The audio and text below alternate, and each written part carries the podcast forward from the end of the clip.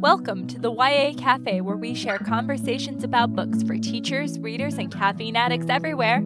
On today's episode, we'll be talking about I'm Not Missing by Carrie Fountain. Grab a mug of your favorite beverage, friends, and let's talk books. This podcast is made possible by Nouvelle ELA teaching resources. Find secondary ELA resources to engage and inspire, like an intro to Shakespeare escape room. N O U V E L L E E L A. Something new. Welcome, y'all. As always, our first segment will be spoiler free, and so you can stick around even if you haven't checked out the new novel yet. I'm Amanda Thrasher. And I'm Danielle Hall, an 8th and ninth grade English teacher, and I blog at teachnouvelle.com. In Carrie Fountain's I'm Not Missing, Miranda and Sid are best friends, brought even closer together by their shared trauma of being abandoned by their mothers. When Sid disappears and all Miranda finds is a note that says, I'm gone, I'm not missing, Miranda's heartbroken that she's been left again. She wants answers, but Sid isn't responding to her texts. And as she grows closer to Nick Allison, she uncovers some truths that make her wonder how much she even knew her best friend. So I kept waiting for this book to turn into a thriller, but it's not. Spoilers. Spoiler, it's not a thriller. It is straight up contemporary, it's character driven. I don't know, I guess because we've read so many thrillers, I was waiting for, you know, Sid to really be missing, but she's just gone. It's right there in the note, Danny.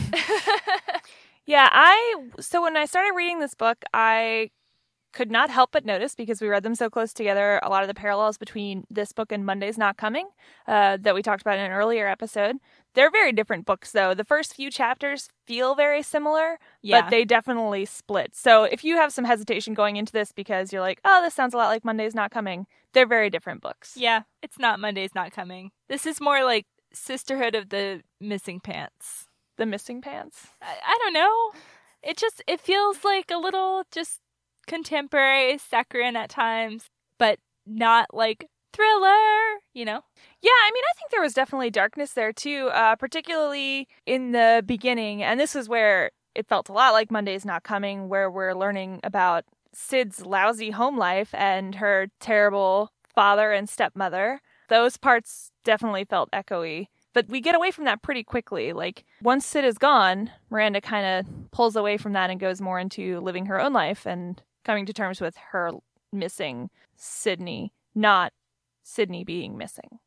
Right. I agree. And we have in this book, like, her missing Sid is more just an extension. Like, they're best friends and all, and she really misses Sid, but it's also an extension of her missing her mother. So this book deals a lot with grief and what that feels like, and Sid being gone is just like more grief that Miranda has. And I want to read a grief quote. Woo, grief quote. What I'd learned from the two of them was that grief wasn't about someone being gone. It wasn't final like that. In fact, it was the exact opposite. It was about wanting them so bad and knowing that your want had no end. There was no one to receive it, to stop it. It just kept going and going, seeking endlessly. And I thought that that was, first of all, really true, like in my experience. And then I also think that we get a lot of the poet Carrie Fountain there. You know, like she was a poet before she was a novelist. So you definitely feel that in the prose. Yeah, I think you feel that a lot, not only through that paragraph, but through the whole book. Like, she definitely has a really good feel for imagery and rhythm in writing. Like, there's a there's definitely a rhythm throughout the writing uh, that I really enjoyed reading it. It felt like the writing itself was deliberate and not just like a vehicle for plot. Yes. And I think that this book is very literary in that way. Like the writing alone is something that can lift you up even before you touch the characters and the plot. And we have a lot of great details in this book. One of the things that I thought was super fun and super funny was that Miranda has her mom's book, The Lives of Saints.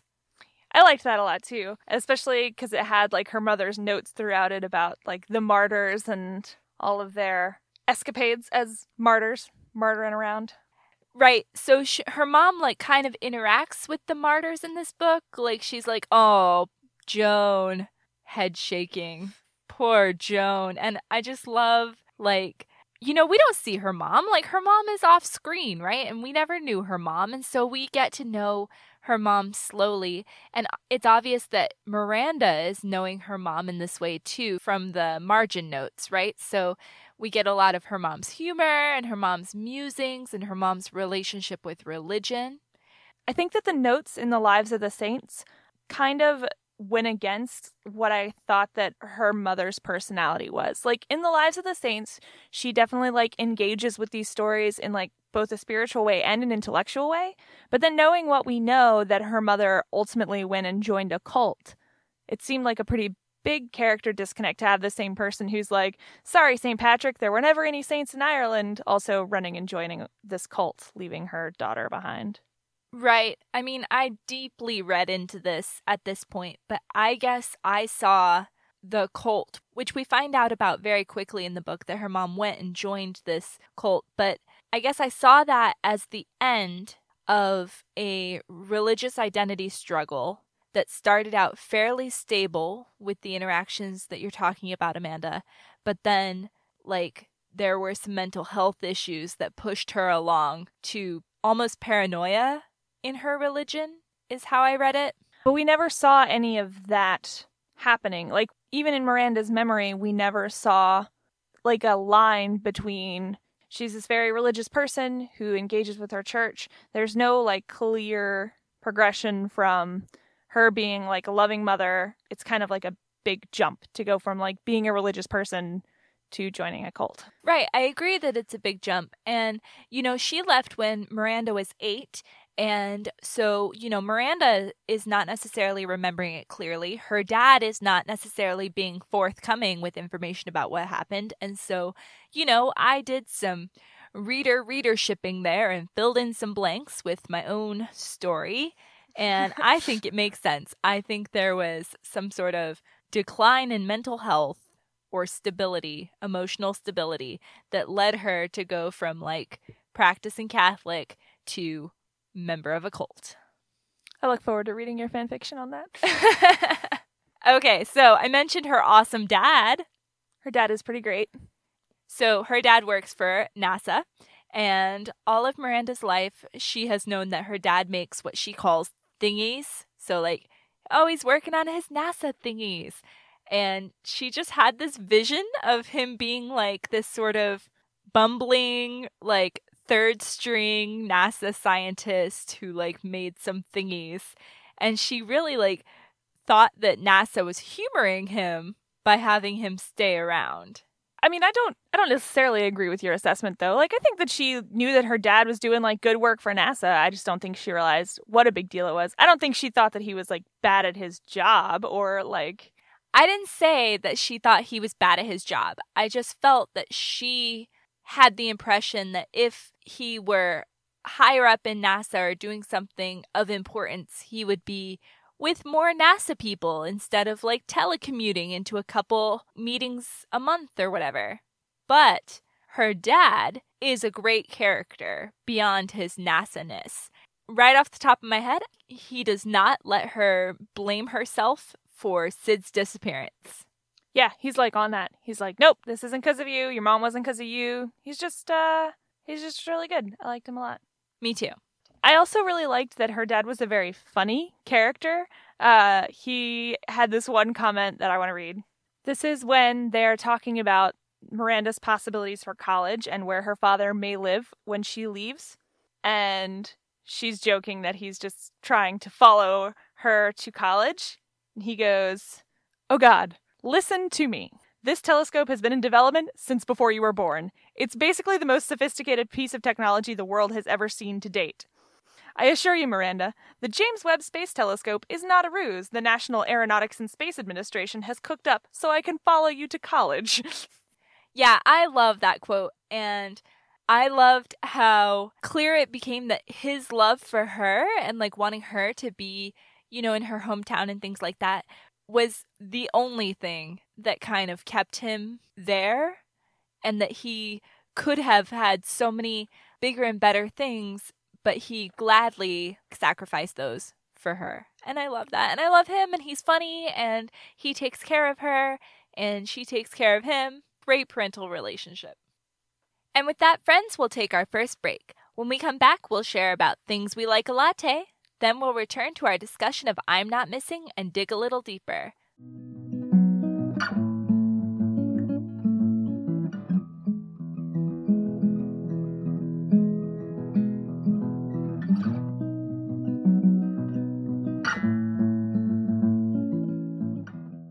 Friends! Next week we're going to discuss Hull Metal Girls by Emily Skrutskie. If you'd like to support our podcast and the author, please consider pre ordering the novel with our Amazon affiliate link in the show notes. Pre orders count towards an author's first week totals, and we get a small kickback from Amazon that allows us to continue bringing you great content. Happy reading!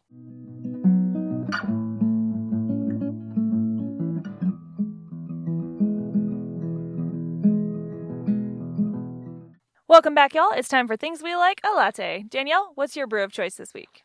Well, Amanda. Well, Danielle. so, in an upcoming episode in August, we will be joined by Lamar Giles, who edited the Fresh Ink anthology. And so, I'm reading one of his standalone novels now, which is called Overturned, and it is a YA thriller set in Vegas. And the protagonist, Nikki, is a card sharp and like awesome. And her dad was a casino owner and got put away in prison. He was framed for murder and she was like, "Oh, he's innocent." And then he gets released. His his conviction gets overturned and that kind of sets the story into motion. And I am just loving this ride. I love the Vegas atmosphere. I love how smart and cunning and also ambitious and a little foolhardy Nikki is. So, really looking forward to finishing that book, and that's Overturned by Lamar Giles. How about you, Amanda? What's your brew of choice this week? So, my brew of choice this week is not a thing of fiction or a video game or anything else. It is a wonderful thing that I have done, which is that I am now officially an instrument rated pilot. Woo! For those of y'all that don't know, I am currently in flight school training to be a helicopter pilot, and that's also why I have been missing several episodes the last couple months because uh, it turns out flight school's kind of hard. I don't know uh, if anybody heard that that was possible, but uh, so it's been a lot of work, and the last few weeks were definitely a gauntlet of a lot of studying and check rides and tests, but I got through it, and now I'm officially an instrument rated pilot. Flight school's not done yet, but I am seeing a bigger light at the end of the tunnel. So awesome. And you're going to be awesome and you're going to save people. Maybe. we are going to take a break, and when we come back, we'll return to our discussion on I'm Not Missing. The rest of the show will contain spoilers, so if you're leaving us here, keep in touch on Instagram and Twitter at YA Cafe Podcast. We'll be back.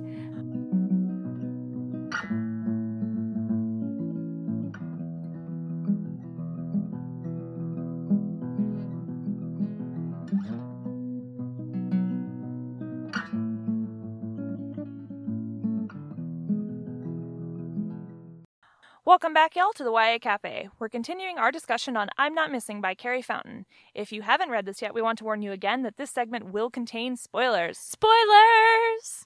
And an illegal road trip. okay, so one of the very first spoilery kind of things that we find out is that the reason for Miranda's, oh my god, her just tragic high school trauma of getting stood up to prom can you imagine anything so terrible? Um, this whole time she thought that Nick Allison was the enemy, but it turns out that the enemy was Sid. Dun dun dun. Okay, you don't seem very like impressed by this trauma that she had. So No, I'm not. So she gets really wrapped up in like, ah, Nick stood me up for prom last year. So now, even though I'm totally attracted to him, like I can't be with him because of trauma. But like she has legit trauma in her life, right? So if she oh, doesn't Oh, she does. I'm not saying she doesn't, but I'm saying like the dress in the back of her closet taunting her. I was just like Ugh. Yeah, but if she doesn't have the fake trauma to focus on, she has to like focus on her real trauma. Maybe. The dress is a metaphor.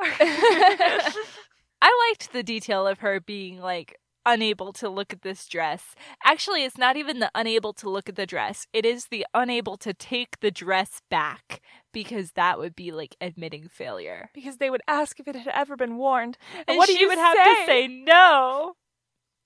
It was silly, but like realistic. Like you can get wrapped up in all sorts of things if you want to. Oh yeah, no, it was just a lot of, especially the first like quarter of the book. There was a lot of it that was about like dress trauma, and I was like, I cannot. like, but I did really like the twist that Sid is the one who told Nick not to pick Miranda up for prom, and so Sid is the reason that Miranda got stood up for prom. I liked that a lot. Yeah, I definitely did too. I really like what we learn about Sid slowly over the course of this novel. And similar to Monday's Not Coming, Sid is kind of this larger than life best friend. Miranda's like plays a little closer to the chest. And so we love Sid, even though we only get a small amount of time to get to know her on screen, on page, on Scrage. That's the high quality English degree there for you. I I disagree. Like we had that little bit of time with Sid, but I did not love her, and I thought that was kind of the point of her that we see her as like this. uh She seems kind of like a person who needed to make other people's lights dimmer to make her own brighter. Like I definitely got that from her early interactions with Miranda, just sort of the way that she steamrollered over whatever Miranda wanted. But she's clearly like a high energy, very captivating person to follow and be around. And I think that came through very clearly. And maybe that's what you saw as like a very attractive quality. Maybe. I do love larger than life personalities. The thing that got me about Sid was that she never explained herself well, even when Miranda is face to face with her and they have this opportunity to talk. Sid never says, like, dude, I'm sorry, I should have just confided in you. Like, Sid, why didn't you just tell your best friend? Because Sid's not a vulnerable person. Like, Sid is not a person who's going to be vulnerable even to her best friend. Like, she did have her vulnerability and that she really cared about this creepy older guy and she got burned for it. So I thought it was very realistic that Sid would not confide in Miranda about it because I think it's clear that while she loved Miranda a lot, she still considered Miranda sort of beneath her intellectually and like sort of viewed Miranda as a person for her to more take care of and take under her wing than being someone to be able to confide in. Ugh, well, I hate that. How do you even come back from that? Like, if you're Miranda, like, how are you even friends with Sid after that? Like, you just, to me, you just can't be. Like, oh, this person bailed on my life for a year and, like, didn't answer my text messages and didn't care to tell me where she went and I had to find her. Like, how are you friends with a person like that afterwards? I don't know. I mean, maybe you're not. It's clear that Miranda did not think the same way about Sid there towards the end. And even for a while after Sid left, like Miranda starts to realize that Sid kind of dumped her, you know? Yeah, I guess that's true. So this book really does end up being about Miranda and her growth rather than Sid's disappearance. Like Sid's disappearance is just a catalyst for Miranda to like grow up a little bit.